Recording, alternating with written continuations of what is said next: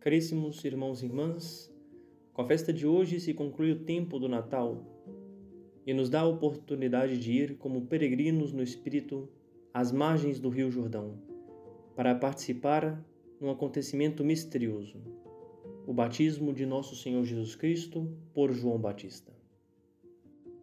Nosso Senhor se fez batizar para deixar-nos um exemplo a seguir, o exemplo da importância deste sacramento do compromisso que assumimos com este sacramento e que neste dia quero renovar com todos vocês. Quero renovar o significado do batismo, que muitas vezes se esfria em nossa alma e esquecemos de quem somos. No batismo, nós somos adotados e incorporados na família de Deus em comunhão com a Santíssima Trindade, em comunhão com o Pai, com o Filho e com o Espírito Santo. É precisamente por isso que o batismo deve ser administrado em nome da Santíssima Trindade. Essas palavras não são apenas uma fórmula, elas são uma realidade. Elas marcam o momento em que nós renascemos como filhos de Deus. De filhos de pais humanos, também nos tornamos filhos de Deus. Não temos apenas um Pai na terra, temos um Pai no céu alguém que olha por nós sem descanso, dia e noite. E dessa verdade deve nascer em nós confiança, segurança e também temor filial. No batismo, nós também nos tornamos membros vivos da Igreja. Neste momento, recebemos nossa segunda mãe na terra. E assim como uma mãe, a Igreja nos cuida, nos purifica e nos santifica com os sacramentos. Somos partes de uma família e, como em toda família, temos obrigações a cumprir. A pergunta é: cumprimos com essas obrigações? Somos verdadeiramente membros da igreja? Ou esse é um título que não é digno de nós, porque estamos demasiadamente relaxados? Durante o batismo, nós fomos também ungidos com o óleo dos catecúmenos, um sinal da força de Cristo, que foi infundida em nós para lutar contra o mal.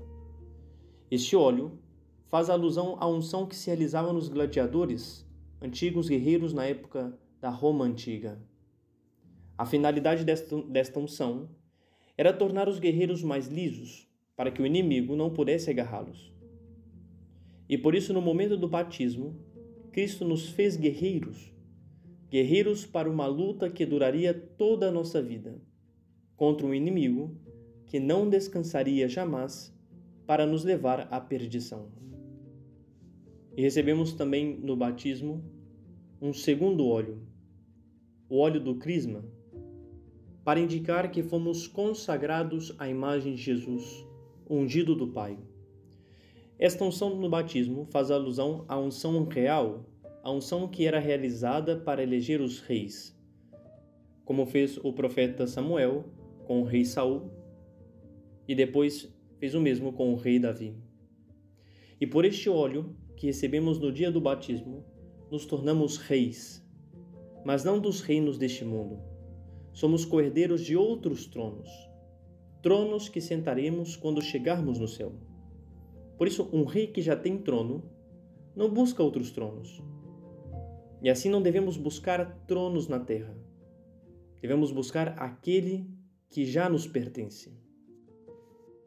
Já no final do rito, também acendemos uma vela no Círio Pascal. Essa vela que é símbolo do fogo que é infundido em nossa alma. Um fogo que arde, que queima, um fogo vivo. Esse fogo é a fé. Um fogo que, assim como todo fogo, se não é alimentado diariamente com orações, com atos concretos de devoção, se apaga e pode ser que não se acenda mais, a não ser por uma graça divina. Por isso, não deixem que se apague este fogo que vocês acenderam um dia quando receberam o batismo. Por fim, também é costume, sempre irmos vestidos de branco ou recebemos uma veste branca no momento do batismo. Essa veste representa a pureza com que aquela água santa que caiu sobre nossa cabeça nos lavou da mancha do pecado aquela pureza que tantas e tantas vezes manchamos novamente.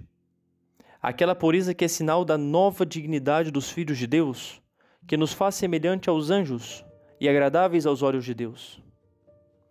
Não se esqueçam jamais do chamado que nós temos a esta pureza tão bela e tão santa.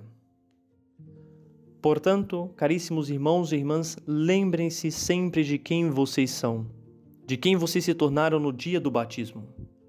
Vocês são filhos de Deus, filhos da Igreja, cordeiros do céu, guerreiros, semelhantes aos anjos em sua pureza, homens e mulheres de fé.